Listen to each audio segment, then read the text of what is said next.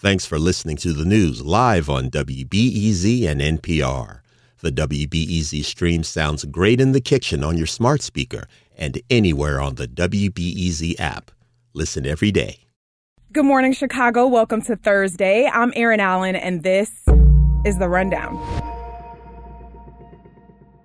In case you haven't been out to Balbo Drive near Buckingham Fountain yet, the NASCAR street race course is shaping up.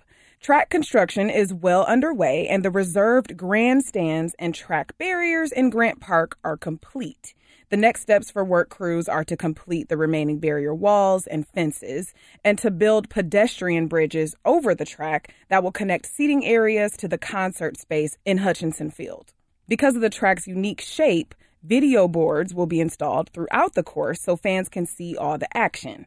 Chicago Street Race President Julie Giese says construction should last right up to the race weekend. We're really happy about uh, how everything is going, really excited. Uh, the momentum is building, uh, and just look forward to the opportunity to showcase Chicago and NASCAR here in 10 days. Yes, it's exciting for some, but then there are the road closures, which are affecting traffic downtown and at O'Hare Airport.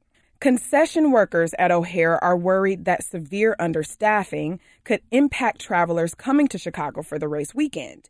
My colleague Claudia Morell is reporting on this, and she spoke to Mariah Dunnigan, who works at BJ's Market. It's one of the several airport concessions managed by the company HMS Host. She and dozens of other concessionaires spoke to City Hall yesterday ahead of the monthly City Council meeting, and they wanted to make everybody aware of the staffing shortages gives me a feeling of a like a bottled up anxiety feeling like you know you worry like am i going to get a many customers they're going to be disrespectful? Dunnigan says it's come to the point where they'll only have one worker on duty even during peak hours. Dunnigan's union says 75% of concessionaires who responded to an internal survey reported that they already felt understaffed during memorial day weekend the qualifying rounds for NASCAR begin Saturday, July 1st. The main event will be the following day. And of course, the 4th of July is going to be right around the corner. Police in schools is an issue that has come up over and over again in the last few years as we deal with an evolving gun violence issue in America. Now, the Chicago Board of Education might actually approve a $10.3 million contract that would station police officers at schools in the city. And despite opposing this during his campaign for mayor, this time Brandon Johnson doesn't plan to stand in the way. My colleague Sarah Karp is reporting that elected local school councils, or LSCs, have had purview over the police decision since 2019 and Johnson says LSCs should continue to decide. Elizabeth Todd Breland is a member of the Chicago Board of Ed, and she noted that allowing LSCs to decide has resulted in a racial disparity.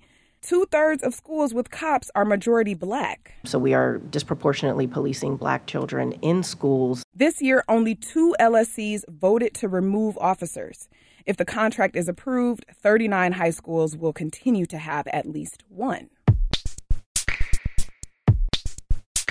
Leaders in Cook County held a budget briefing with reporters yesterday and revealed some good news for Cook County residents.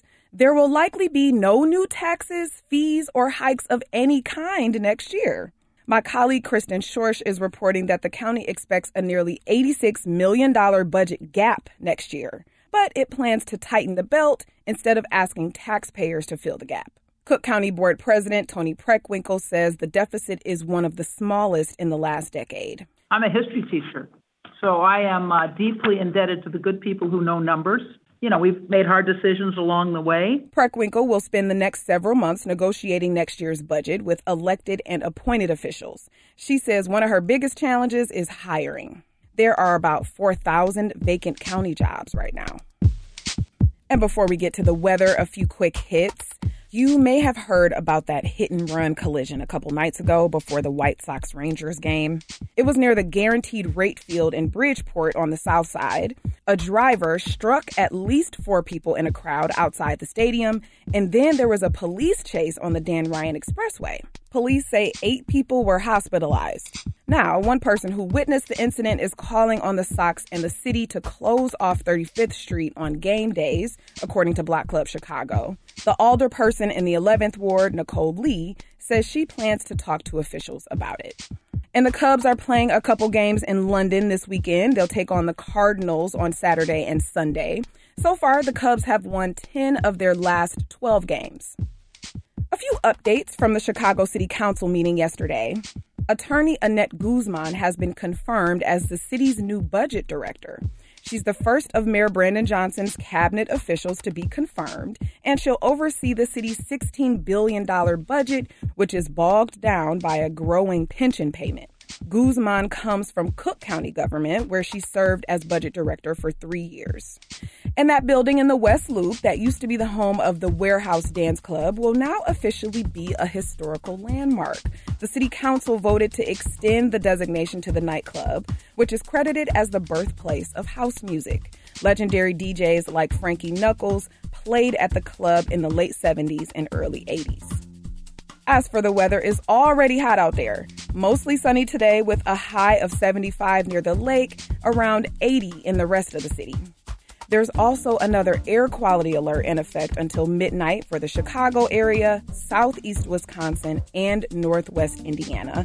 The Illinois Environmental Protection Agency is warning that ozone and particulate levels are unhealthy for sensitive groups and that young kids and people with heart and lung conditions should limit their activities outside. Be careful, y'all. And that's it for the rundown today. Thank you for listening. I'm Erin Allen. I'll talk to you tomorrow.